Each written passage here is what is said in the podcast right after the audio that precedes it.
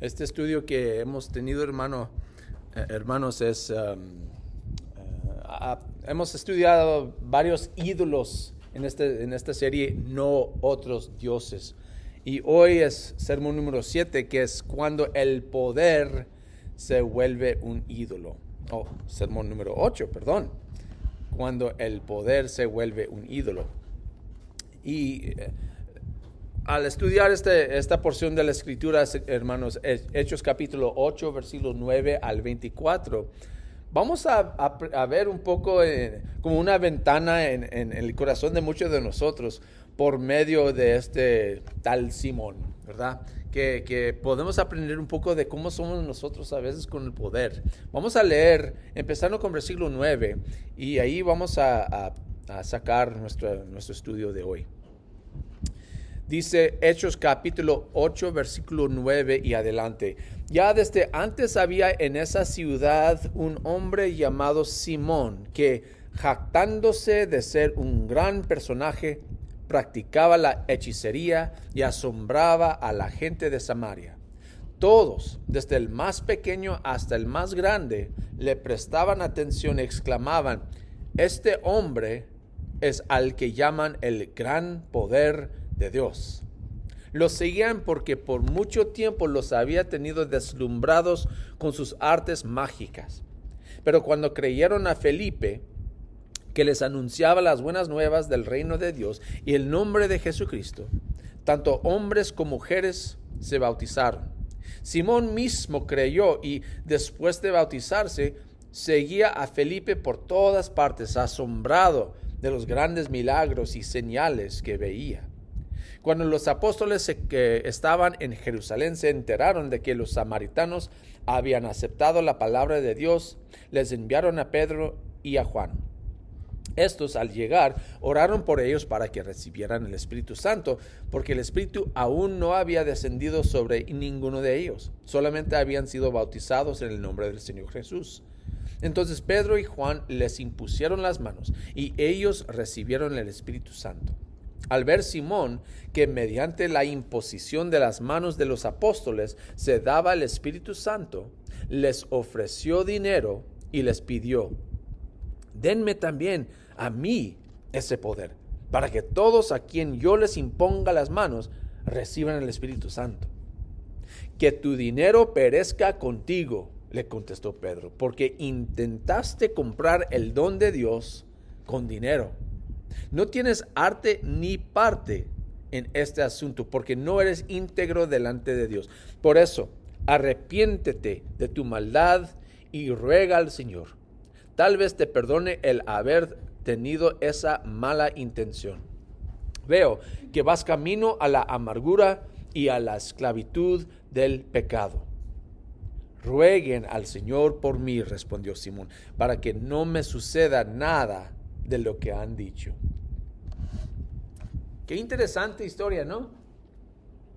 Recuerden, hermanos, que durante este tiempo, cuando la iglesia está creciendo, todavía no sabían exactamente qué es lo que va a pasar, cómo es esto del Evangelio, y no sabían quién puede recibir el Evangelio. Entonces, eh, cuando Jesús empezó, ¿verdad? Eh, eh, empezó predicando a quién? A los judíos. Y luego poco a poco después de su resurrección, empezaron también a ellos a, predicar a los judíos, pero también fueron a los gentiles, a los samaritanos, a otras partes, pero no estaban seguros. Por eso necesitaban este, eh, eh, eh, que confirmar que sí, también ellos deben escuchar el mensaje. Por eso vienen los apóstoles y les dan estos poderes milagrosos para demostrar que sí están aprobados por Dios. Por eso vemos lo que está pasando. Es muy diferente de lo que nosotros entendemos hoy en día. Pero es por medio de lo que está pasando en estos tiempos de inseguridad, en que no saben pues quién debe recibir, cómo, qué es esto del evangelio, que si vienen de Dios o no, Dios tiene que comprobar que sí vienen de Él por medio de estos milagros, de estos ah, dones espirituales que reciben. Bueno, fíjense lo que pasa con este Simón, ¿verdad? Primeramente, ¿qué tipo de hombre es? Es un hombre que tiene poder. Tiene poder, pero no es poder de Dios. Pero es poder en los ojos del, hombre. Hasta que fíjense lo que dicen los, eh, los demás de él. Versículo 10. Este hombre es al que llaman el gran poder de Dios.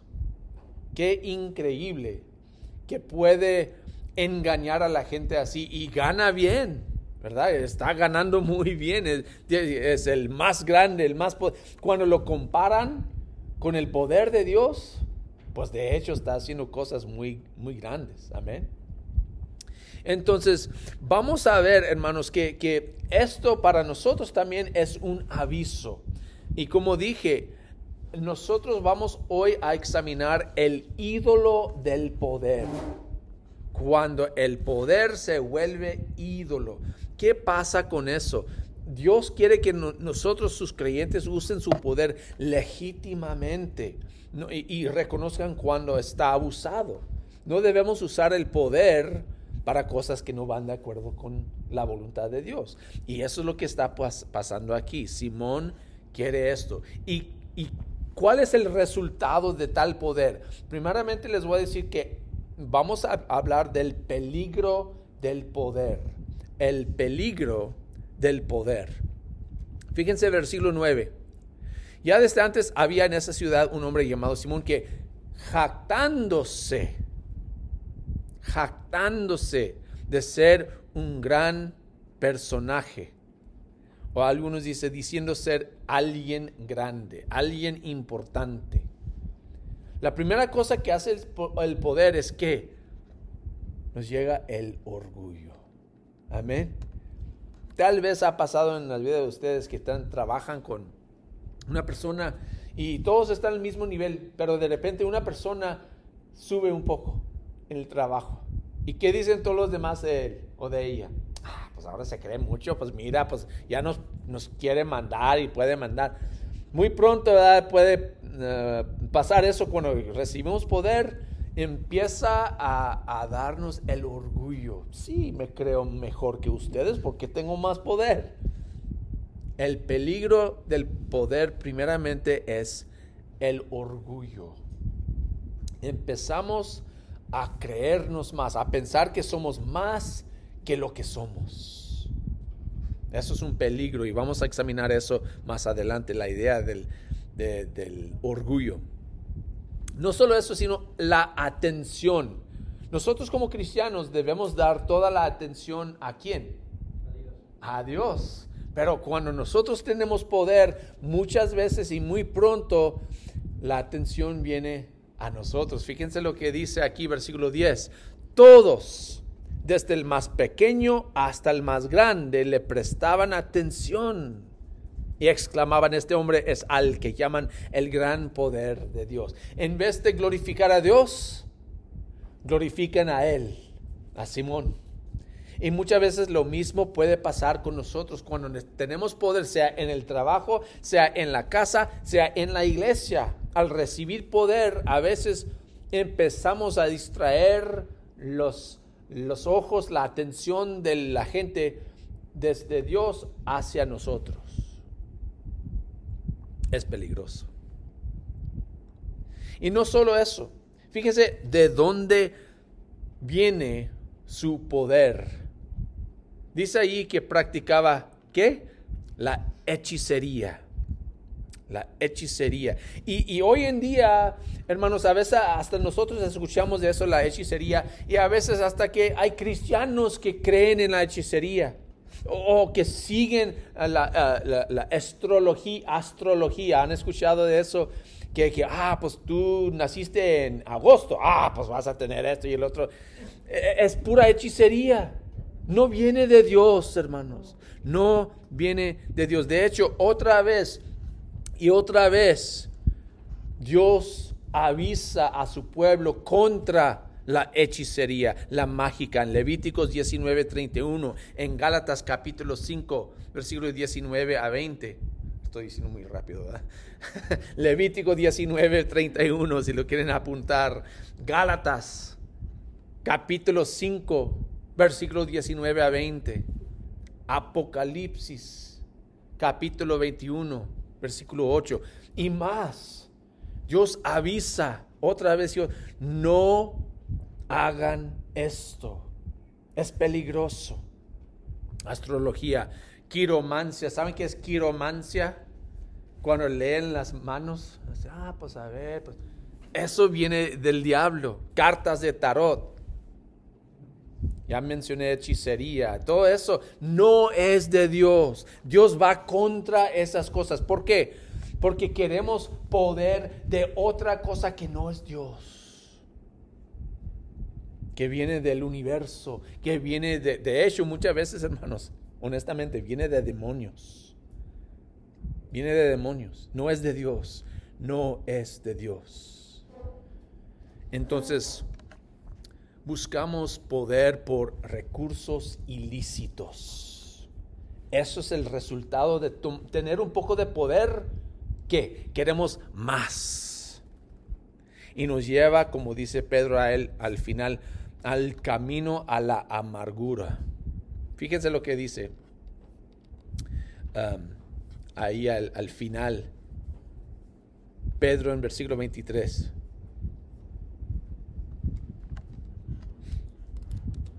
Dice, veo que vas que camino a la amargura y a la esclavitud del pecado.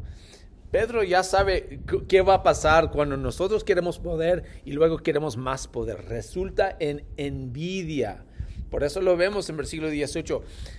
Al, eh, Simón tiene todo. Todo el mundo lo reconocen como alguien importante, pero ahí vienen otros hombres que tienen poder y ¿qué le pasa? Sus ojos, oye, ¿qué están haciendo ellos? Fíjense, pues yo quiero hacer eso también. ¿Qué es eso? La envidia. Yo quiero lo que ellos tienen. Y entonces dice, dame eso también. Hasta que quiere pagar. dame el poder de Dios y yo te pago. Ay, ay, ay. El peligro del poder es el orgullo, la atención, la envidia.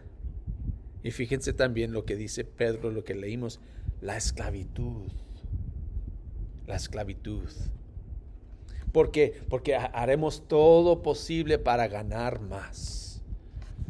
El poder se vuelve ídolo.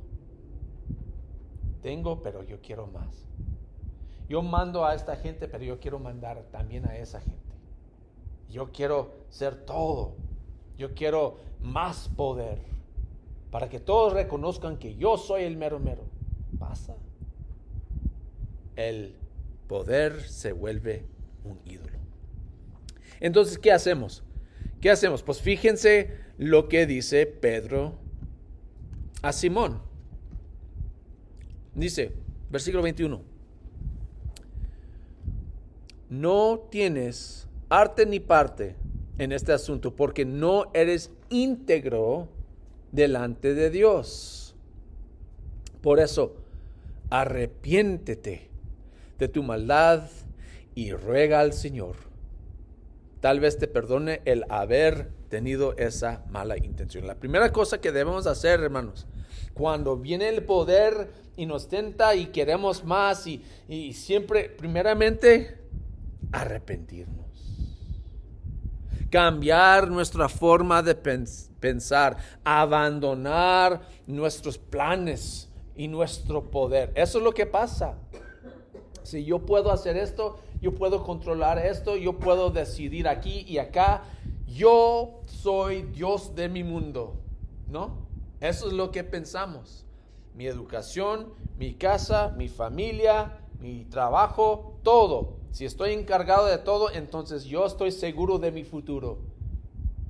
Eso es el peligro. Y últimamente la única forma es arrepentirnos, decir, poder mío no va a resultar en cosas buenas para mí. Si yo tengo poder, no tengo que cambiar mi mente en lo que significa tener poder. Y segundamente, también, ¿qué es lo que dice Pedro? Rendirse. Dice, por eso arrepiéntate de tu maldad y ruega al Señor. Tenemos que rendirnos a Él, hermanos. Tenemos que, que decir, yo no soy quien tiene el poder. Yo no soy quien está encargado de mi vida, sino solo Dios. Cuando nos rendimos nuestra vida a Él, sí es cuando tenemos poder sí es cuando podemos avanzar. Eso es seguir la voluntad de Dios. ¿Qué es lo que quería Simón? Pues dice, yo quiero el poder como ustedes. ¿Para qué? Para honrarse a sí mismo, para mejorar su posición, su lugar, su vida. Hermanos, parte de evitar el ídolo del poder es rendir nuestra voluntad a la voluntad de Dios. ¿Qué es lo que significa? Tal vez nadie nos va a reconocer por lo que hacemos. Nadie nos va a honrar. Nadie va a hacer lo que nosotros queremos que hagan. Y debemos estar de acuerdo con eso. Porque estamos cumpliendo la voluntad. Pues tenemos un buen ejemplo de eso. ¿No? en Jesús. Jesús en Lucas capítulo 22, versículo 42, que dice, Padre, si quieres, no me hagas beber este trago amargo, pero no se cumpla mi voluntad, sino la tuya. Salud. Si Jesús, el Señor, el gran Maestro, nuestro Salvador, dice, no lo que yo quiero, sino lo que tú quieres, Señor. ¿Quién somos nosotros para decir, no lo que tú, tú quieres, Señor, sino lo que yo quiero? No tenemos el derecho.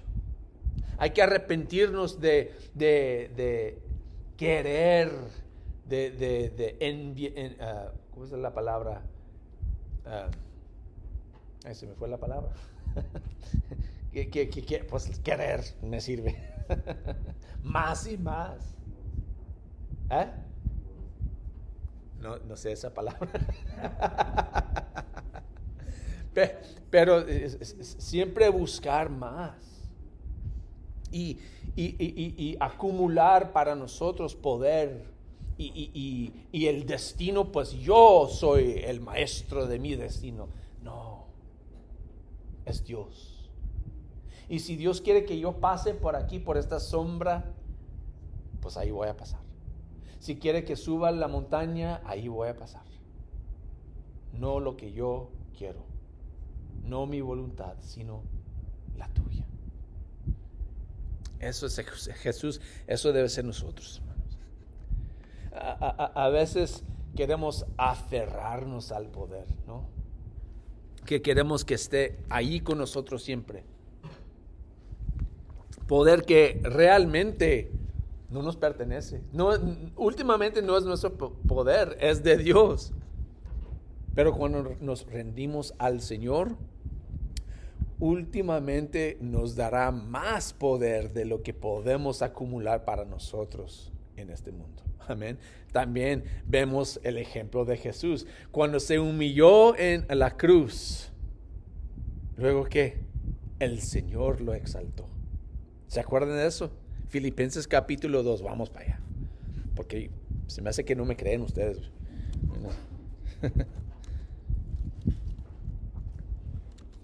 Filipenses 2, versículos 5 al 11. Filipenses 2, 5 al 11. Y hay varios que hablan de esto.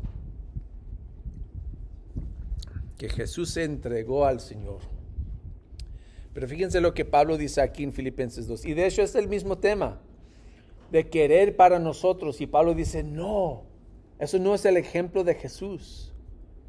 Dice Pablo, Filipenses 2, 5 a 11, la actitud de ustedes debe ser como la de Cristo Jesús, quien siendo por naturaleza Dios, no consideró el ser igual a Dios como algo a qué aferrarse. ¿Se acuerdan lo que dijeron de, de Simón? Dijeron que Él es el gran poder de Dios. Pues Jesús, que sí es Dios, dice, es Dios. no se aferró a esa posición.